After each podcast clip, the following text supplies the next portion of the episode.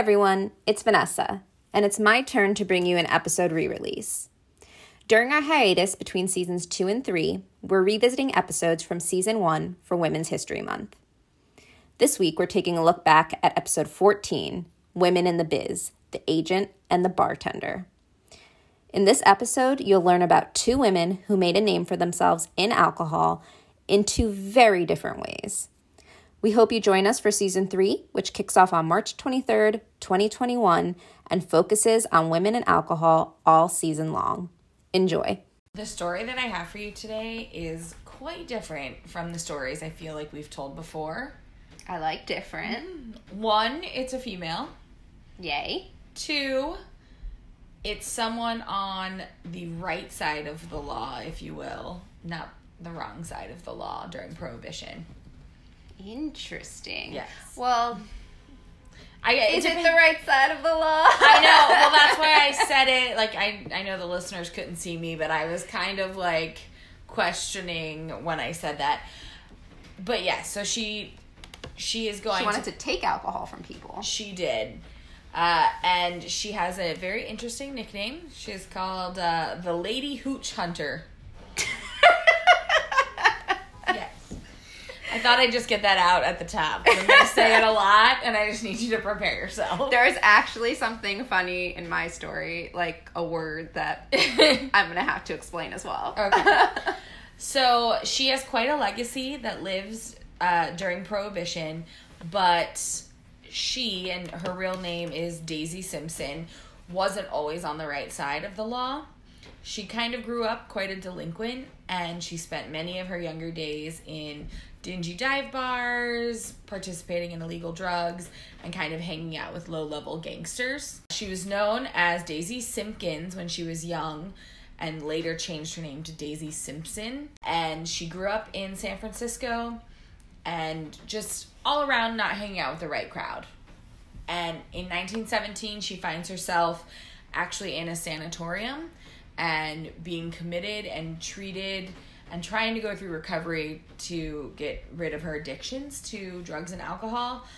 And she was really struggling with it. She even attempted suicide. Wow. So things are not so great as a young woman, but she does eventually recover from her addictions, and she uses all of her knowledge that she's gained from being on the wrong side of the law, and she ends up joining the San Francisco Police Department during World War One. Her experiences with all of those elements of society made her perfect at her new job. She was really, really helpful to the police department because she knew how the criminal, like, low levels of San Francisco worked because she had associated with them for so many years.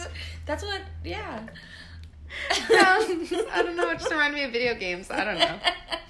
You're at a low level. do, do, do, do, do, do. No, okay. So then once the Volstead Act kicks in and uh-huh. the country is in Prohibition, she is now, because she has recovered and is no longer addicted to alcohol, she very much supports the Volstead Act, and she wants to help rid the country of alcohol. So as soon as they allow people to sign up, she quickly signs up to join the Internal Revenue Prohibition Unit. I guess it kind of makes sense because alcohol and drugs had had such a negative impact on her life where she was so low that she then, like, went the complete opposite. Right. And you might remember I've talked about the I R P. Yes.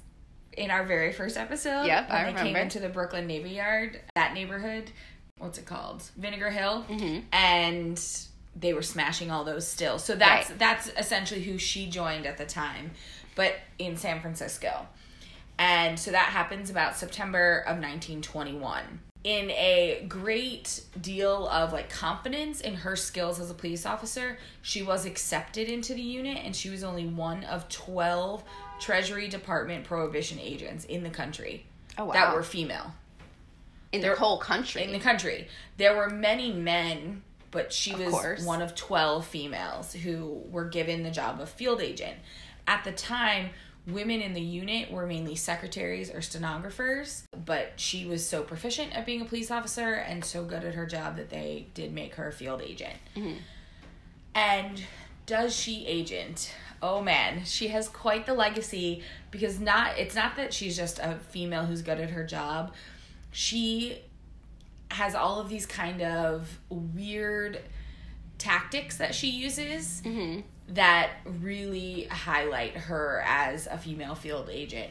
So she rapidly becomes a star in the press of the nineteen twenties, A, because of the number of raids, and B, because of the number of arrests that she's able to complete. And her fame is chasing down bootleggers and working undercover on the streets of San Francisco. Seems hard if she was getting a lot of notoriety. Right. I'm going to I'm gonna get oh, to that. Okay, I'm okay, going to get there. Okay. Uh, and as she becomes more well-known, she actually gets sent on secret assignments to Baltimore and Chicago and Milwaukee and New York, places where bootlegging was a much larger problem than San Francisco. And so, as you said, how did she do it? If she's so famous and they talk about her in the papers all the time, how did she get away with it? Right. And that's because she used disguises. That was like her gig, her thing. She was she, like a spy. Yeah, she went undercover as many different personalities, and that is how she often was served alcohol and then would turn around and arrest the people who served her. So I have a couple of like small anecdotes. And as I said earlier, she, the press nicknamed her the Lady Hooch Hunter. And so that's how they would refer to her in their newspaper articles. So, often using a disguise, she would spend a few nights in a speakeasy, a hotel, or a restaurant, and she would serve anyone, or she would arrest anyone who had served her alcohol. So, an example of that, she once arrested a bellboy who brought her medicinal whiskey after she complained about stomach pains. That's so rude. I know. How? That's so mean of her. That poor bellhop was like, I'm going to help this nice lady out. Right, I know. So I'm not saying her tactics are great or her legacy is, you know, pristine. Yeah. But it was an interesting method, and if we want to, I mean, it was the law at the time. Yeah. She was just trying but to... But wasn't medicinal alcohol still allowed? Yes, but she didn't really have like, oh, a yeah. prescription. It had to be like her... Oh, okay. Yeah. I get it. Another story, um, and this is how she did a lot of her arrest, is she would pretend to become ill right outside of a speakeasy, and then when they would bring her alcohol to help her make, feel better, she would arrest the bartender or the patron that brought it to her. It just seems so sad that these people were trying to help. Yeah. And I they know. got screwed. And she had lots of costumes. They had like over a hundred different costumes that she would dress up, like old women, young women, uh, you know... different mm-hmm. disabilities. She just was a master of disguise. And there are, there are actually famous men prohibition officers who have a lot more fame in that f- like field of disguise, but uh-huh. I don't want to give away their story because I feel like it could be another really interesting story for us okay. to do. But she mimicked what they were doing. She uh-huh. just, as a woman, could do different disguises. Right. So here is an article I'm going to read. This is from a paper in Los Angeles, printed, uh, it was in Mar- uh, March nineteenth during Prohibition, and it says, "Bootleggers now are at a disadvantage, for they must be polite to ladies. If they are not, they may run into difficulties, for the lady may be Miss Daisy Simpson, who's been added to the force of dry agents here. She has a roving commission and already is listed as a witness in several liquor cases, which she met in her rovings." So they were literally just, like, telling everyone in Los Angeles, yeah. hey, she's here. Just know any lady you come in contact with might be Daisy Simpson. Right. So, and that makes sense because we've talked almost ad nauseum of how much of the country were participating in illegal alcohol. Right. Whether it was moonshine at home or going to speakeasies. So I think this was just one way to kind of alert everyone, hey, these prohibition officers are here, and be on the lookout. Yeah. And to try and help help your fellow drinker out. So another area that Daisy proved to be really successful in is helping to find female bootleggers, because they were used quite often as kind of an accessory to bootlegging. There's very few female bootleggers that ran their own companies, but there were lots of females in the bootlegging business uh-huh. because men at the time were not likely to stop and search a female because it was seen as ill-advised and kind of against the morals of the time. Right. So women were often smuggling alcohol right on their person. You know, like fat, there are like stories of thigh flasks and baby yeah. carriages, and w- male agents wouldn't stop and search a woman, but Daisy could, you know, oh, that's such a cute baby, and like move stuff around and find alcohol in a baby carriage and then arrest that woman. Yeah. So she was very helpful in catching female bootleggers. Interesting. Which her male counterparts were not able to do. Interesting, but not cool, Daisy. Yeah, I'm not. I, her story is very interesting, even though prohibition in general, not cool. Yeah. She was known to. I kind of said a couple of this, but I want to just, you know, like lots, lots of disguises, lots of faking illnesses, and, you know, lying to people, which actually is what hurt her. Not everyone agreed with her tactics. In fact, there were lots of judges mm-hmm. who were very upset at Daisy because she was going around and arresting all of these low, like, I almost said low level again, all these tiny criminals, like right? the bellhop. The bellhop and a bartender, and they were really more concerned with trying to bring down the bigger mm-hmm. uh, bootleggers and the people who were running the the giant circles instead of just like the bellhop that is just trying to help someone out. And part of her fame is the number of arrests she had, but it's also part of like her infamy because judges were oftentimes like, well, you used that illegal tactic, we're going to let them go. Right. A, because it wasn't really fair to arrest and imprison someone who had done such a small crime, and it was just clogging up the court system right. and taking too much time. So not every judge and police officer agreed with Daisy's tactics and thought she was a little bit trivial, but she loved the fame that she got, and that's why she kept using these same tactics over and over again. An article written on February twentieth, nineteen twenty-five reported that in just twenty days, Daisy had single-handedly made eight arrests. She'd confiscated ten thousand bottles of beer, sixty cases of gin, twelve cases of scotch, and a large quantity of wines and other liquor. It's a lot of stuff. Right. A lot and of fun times that she just destroyed. She's just destroying people's fun times. It's funny because I keep thinking, when you say Daisy, of Daisy Jones and the Six. Oh. And Daisy Jones is the very opposite she of this woman. She's the very opposite of this Daisy. Which is a great book if you haven't read it, by yeah, the way. Yeah, yeah. We're just going to plug that. Let's see. Where was I? Okay. When she was at her home base in San Francisco, part of her jurisdiction was actually Napa Valley. So she was known for bringing down quite a few wineries. Mm-hmm. And one, most famously, she went in and poured out eight thousand four hundred gallons of pre-war vintage wine. Vintage wine? That was vintage, probably so expensive. I know. Uh, at the Fry Brothers Winery. God damn it, Daisy. So she is... She just, she's not a fan of the alcohol. But then, even though she had been one of twelve women hired as field agents in nineteen twenty-five, the country kind of went back ten steps, and women were actually banned from being field agents. And she was not really into the idea of becoming a secretary or stenographer. Understandably. So Daisy retired in nineteen twenty-five. And it was really hard for her because she had had all this kind of fame and success mm-hmm. as a police officer and as a prohibition agent, and now she was just retired and at home and right. didn't really know what to do, and her days were not so peaceful or retire-like. She actually slipped back into criminal life. What? And I know, I know. I, I think when you're on like the straight and narrow, but then you have like these really hard times, I think that's is when people tend to fall back into old habits. Right. And so that's what happens with Daisy. She's actually arrested six months after she retires. So in nineteen twenty-six with on drug charges in Texas. And she a couple of the stories that I read said, like, she called her ex-husband and she called, because she does get married at one point, but she calls her friends and her family and no one is willing to bail her out.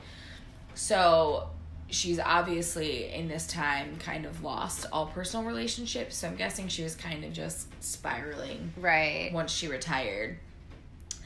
So unable to make the two thousand dollars bail and get out of jail, and ideally, like, she's going to be facing time in prison most likely.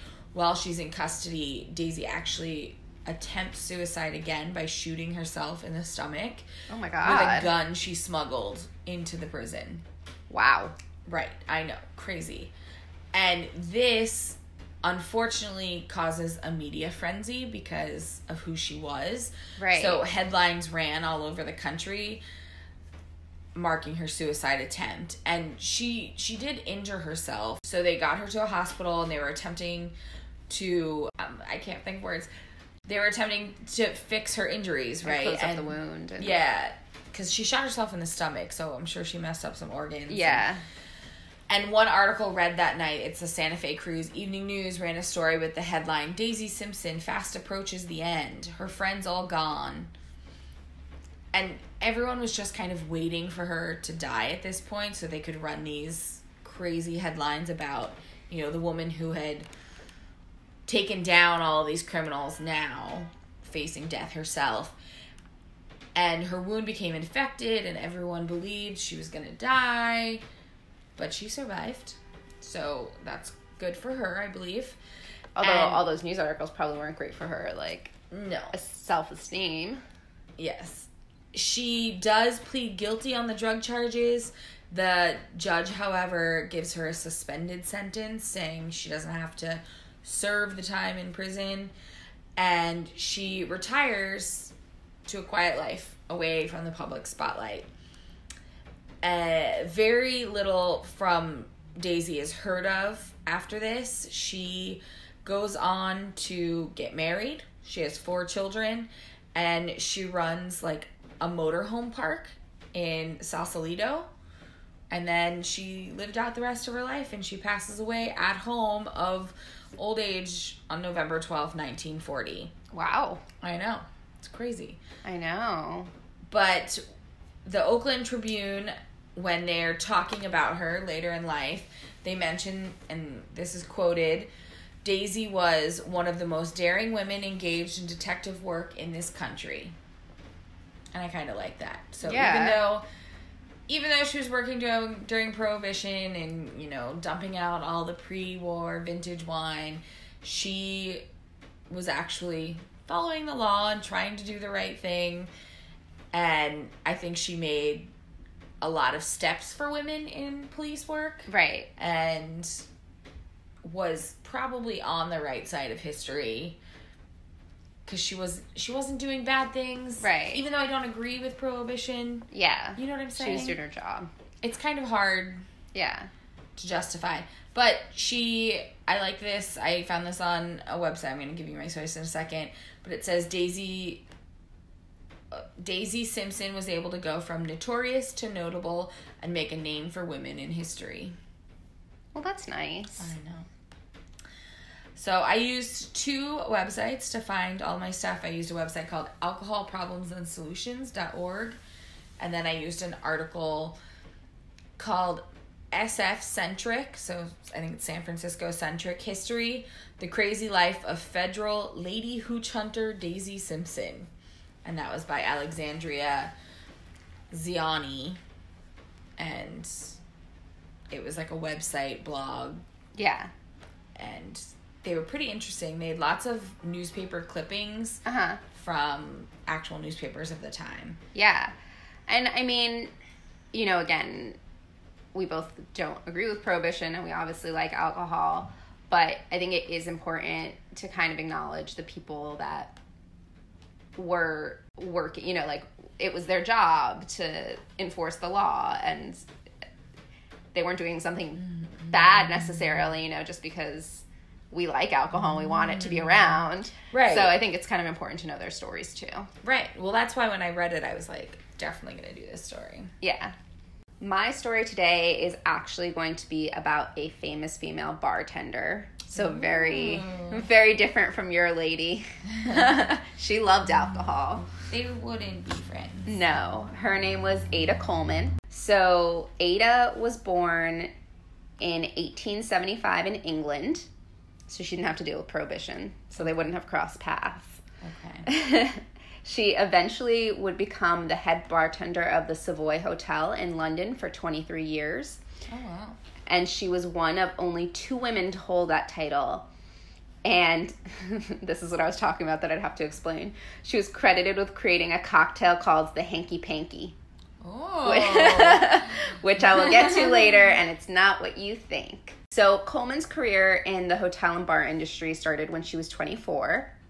Her father had been a steward at the golf club owned by a man named Rupert D'Oyly Carte.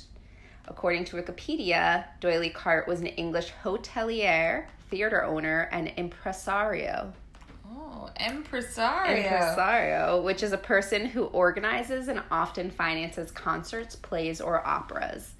So he was basically fancy as fuck. Yes.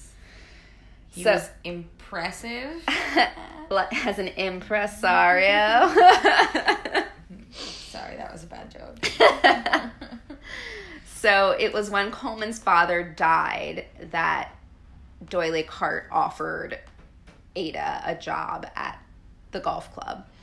And she was so impressive to him that he eventually moved her to a job at one of his fancy hotels called the Clar- Claridge. Claridge or Claridge? Okay. She was first placed at the flower shop there, and eventually she went... Of course went, she was. Like, of yeah. course she was placed at the flower shop. Yeah, yeah. But she eventually went over to the hotel bar. So according to the Daily Beast, it was while she was working at the flower shop that a wine mer- a wine merchant at the hotel noticed her and decided to teach her some bar tricks. And she began by serving some simple drinks, drinks to hotel guests. And then one day she was called to make her first cocktail. And in an interview she did with the Daily Express, she said, "I remember it was Manhattan that I made first, and that it was Fisher, the wine butler, who gave me my first lesson." Aww. Wine butler. That's a fun job. I know. I wonder what he he did. Did he just take care of the wine? I think a wine butler is someone like who comes to the table and uncorks it and lets you sample it. Sure. I should have looked that up. I was too busy looking up impresario. I don't. Or my other guess is they're the person that cleans the wine cellar, the butler of wines. Yes. No, but I think I do think it's the first one. You know what I'm thinking of now? Actually, did you ever watch Downton Abbey? Like season one. Did you ever, do you remember seeing a scene with Carson where he's, like, pouring the wine through, like, some kind of decanter and, like, that's what I'm thinking a wine butler does. I'm sure that is what they do. Okay, so, back in. Back in. Wikipedia um, noted some interesting information about the time period that I wanted to share. So, according to a study published in nineteen oh five, less than half the bartenders in London were women, and they were often referred to as barmaids. Don't like that. There were apparently campaigns at the time, unsurprisingly, to get rid of barmaids because it was seen as morally bad to have women being bartenders. I mean, it's it sucks and it's stupid, but it doesn't surprise me that that was yeah, a thing. Yeah, it doesn't surprise me, but I don't like it. And another bullshit thing is apparently a lot of bars specified that barmaids had to be twenty-five or younger. So... At twenty-four, she was, like, just getting in under that cap. Oh, wow. That's gross and also not that surprising. Exactly. So, eventually, Coleman got a job bartending at the American Bar of the Savoy Hotel in London, which was also owned by D'Oyly Carte. And in nineteen oh three, she became the head bartender. While she was working there, she gained a really great reputation and was really loved by her customers, who called her Coley, I think. Is that Coley? Yeah. Right? That's what it looks like to me. So you'll probably recognize quite a few of her customers' names. They included the likes of Mark Twain, Charlie Chaplin, and the Prince of Wales, oh. one of her customers, the Earl of Lonsdale, sounds fancy, wrote that she was so nice and so kind and so full of life and energy. And cocktail historian Ted Hughes, which, like, I want to be a cocktail historian, that sounds awesome. He said, not only was Coley a woman in the world of male bartenders, it was she who made the bar famous. She was known for throwing parties at her own home, and she loved musical theater. So, as I mentioned earlier, she was credited with the creation of a cocktail called the Hanky Panky. I can't wait to find out what's in this cocktail.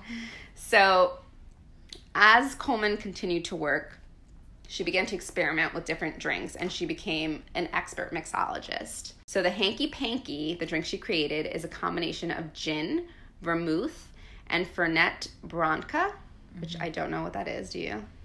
I mean, I've had it in drinks before. Some kind of liquor. Yes. And it's still served at the American bar today. The story behind how it was made is pretty cute, so I wanted to share that. So one of Coleman's regular clients was a comedic actor named Charles Hawtrey, and in an interview, Coleman said that he was one of the best judges of cocktails that she knew.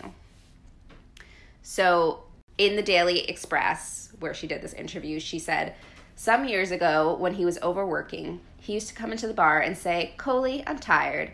Give me something with a bit of a punch in it. It was for him that I spent hours experimenting until I had invented a new cocktail. The next time he came in, I told him I had a new drink for him.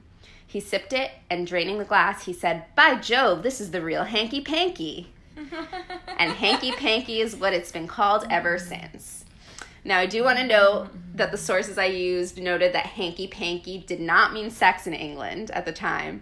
It was more like magic or witchcraft. So he was like saying, this is real magic that you made. Uh-huh. That's what they claim. Okay. So in nineteen twenty-five, the Savoy Hotel shut down for renovations.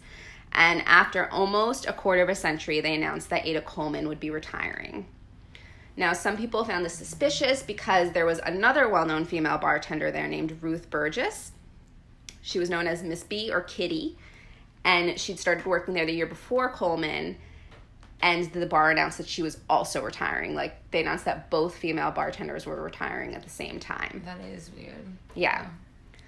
The person who took over as the new head barman was a man named Henry Craddock, who, according to Wikipedia, had worked the service bar for five years while the women worked the front bar. So he was working the service bar in the back and got promoted to be front of the bar. Craddock went on to write the Savoy Cocktail Book, which, according to Daily, the Daily Beast, became an essential reference book for the modern cocktail revival seventy years after it was written. He only included one drink created by Coleman, which was, of course, the Hanky Panky. And it was also noted that Craddock was credited for creating a drink called the White Lady Cocktail, which was a popular drink for a while. It had gin, Cointreau, lemon juice, and, like I said, was just a popular drink for a while, so I wanted to include that. It sounds delicious. It does sound good. Like, you should try refreshing. ordering ordering a White Lady Cocktail. I, don't, I don't think I will. As I said it, I realized that going up to a bar and ordering, can I have the White Lady Cocktail? We're going to get... Not a great idea. Never mind. We'll make one ourselves. Well, we can just order the cocktail, like... The ingredients. With the ingredients. Anyway... There are a couple of theories of why Coleman and Ruth were retired, and a couple of them involve Craddock, which is why I wanted to talk about him a little bit. So the first theory is that Coleman was a mentor to Craddock and was kind of taking him under her wing so that he could take over for her. Two people that wrote a book called The Cocktail Hour, called named Tenya and Andre Darlington, said Coleman was a mentor to Harry Craddock, who worked under her for four years. However, there's really no evidence of their relationship to each other or whether they interacted much at all. And the Daily Beast notes that it's kind of telling that he had this whole cocktail menu about the Savoy Hotel and only credited her with one cocktail. Yeah, that kind of seems like bullshit. Yeah. So theory number two, which seems to be much more popular, is that the women were forced out because Craddock didn't like the idea of having two women above him, which, like, this was the nineteen twenties, so that wouldn't be that surprising, even though it sucks. Uh, yeah, I mean, I just, if they were better, then they were better. Right. And in an article I read on vine pair dot com, the author of the article mentions that it suggested Coleman was possibly forced out of the American Bar because Craddock wasn't super happy with a female head bartender, like I said. But there was no evidence of this either, although people did kind of feel that he was kind of full of himself and would likely not want to be shown up, especially by a woman. So just to use a man. Yep. So the last theory suggests again that both women were forced out, but it doesn't blame Craddock. It blames Americans. Oh, like, just all of us? Yeah. Okay. So, it's worth noting that Craddock trained in the U S and that American bars, quote-unquote, were popular in England, which the Daily Beast noted served American-style drinks heavy on the ice, which, like, I don't... Like, why were they popular then? Who wants more ice in their drink? Well, wait, hold on. Read the sentence again. So, American bars were popular in England, and the Daily Beast noted that Amer- they served American-style drinks heavy on the ice. Well, I think that that's because in England it's not typical. Like, most places you go and you order a cold drink, it's served no ice. Mm-hmm. So they're saying that they served cocktails with ice, which was made popular. them popular. And, I mean, it is an American thing. Yeah. Anyway, apparently it was much less likely for women to be par- bartenders in America than in England during that time. So it didn't sit very well with Americans who were visiting England. And because some of this was during Prohibition in America, the bar was often full of American customers who were just put off by having women as bartenders. Because we suck, apparently. Americans are always ruining stuff. So, British cocktail journalist Alice Lascelles wrote in ten Cocktails, The Art of Convenial Drinking, Americans, unlike the British, found the notion of female bartending troubling. However, against this theory, Susan Scott, who's an archivist at the Savoy Hotel, said, the idea of the change being made to accommodate Americans is definitely untrue. The hotel had and still has a large American client base, but the American bar was intended intended to appeal not only to visitors to London, but also, to some extent, predominantly to the local clientele. No one, Americans included, had minded being served by women previously. So she was kind of trying to debunk yeah. that, that whole theory. But because there's really no evidence of the relationship between Coleman and Craddock or any actual ideas of the bartender, bar owners from back then, we'll probably know why she actually, we'll never know why she actually retired. Right. So there were some rumors after she left that she went back to working at the flower shop. Ugh. But that was never proven. What we do know is that she eventually took a part-time job managing the girls... managing the girls that worked in a ladies' cloakroom at the Berkeley Hotel, which I feel like... sad. It does, and I feel like it's kind of evidence that she was forced out because it's not that she wanted to stop working. Right, she kept working. She just not wasn't working at a bar. So Craddock stayed at the Savoy until nineteen thirty-eight, and he left to open another bar at the Dorchester Hotel. So he fucking left them if they forced her out. Well, and I, they were screwed. Yeah, but if he wrote that book that then goes on, yeah, it actually probably worked out for him. So Ada Coleman died at the age of ninety-one in nineteen sixty-six. She had a ni- nice long life. And in her interview with the Daily Express, she estimated that she'd served one hundred thousand customers and poured one million drinks. Wow. Her cocktail, the Hanky Panky, like I said, is still served. And in two thousand fifteen, it was listed by Drinks International as one of the fifty best-selling cocktails and in two thousand sixteen, Liquor dot com listed Coleman as one of the nine most important important bartenders of all time. Wow. So, still some nice recognition for her all these years later. Right. And according to Wikipedia, bartenders at the Savoy still speak of her as an iconic legend. Oh, that's So, like, nice. She was never really forgotten. People still really appreciate the work that she did. And he's just a asshole. Well, he wrote a really popular book that became a manual. I know, but... And he I might just... not be. It might have been the hotel's fault, but he might have been an asshole. I like to believe it's his fault. Yeah, I feel like it probably was. But I'm glad that, like... Sorry she... to any descendants of the Craddock line. I'm glad that she got, or is now getting, the recognition that she deserves. Exactly. And that is the story of Ada Coleman. Um, I got a lot of my information from a lot of places that I've already cited. Wikipedia, an article on the Daily Beast called What Ended Wait, the... you used Wikipedia? Yeah. Oh, isn't that God. Shocking? I can't believe it. I never use them. Donate to Wikipedia. An article on the Daily Beast called What Ended the Career of the World's First Celebrity Female Bartender by Wayne Curtis. And an article on vine pair dot com called Ada Coleman, One of History's Most Famous Female Mixologists by Emily Bell. And all of those places used a lot of quotes from an interview Coley did with the Daily Express. So, gotta throw them some credit too. Awesome. Yeah. Laura and I hope you enjoyed this re-release. We have one more to come before season three launches on March twenty-third. If you want to see pictures of the women featured in this episode, check us out on Instagram and Twitter at A Tap on the Wrist. And email us with any story ideas at tapontheristpodcast at gmail dot com. Happy Women's History Month. Cheers.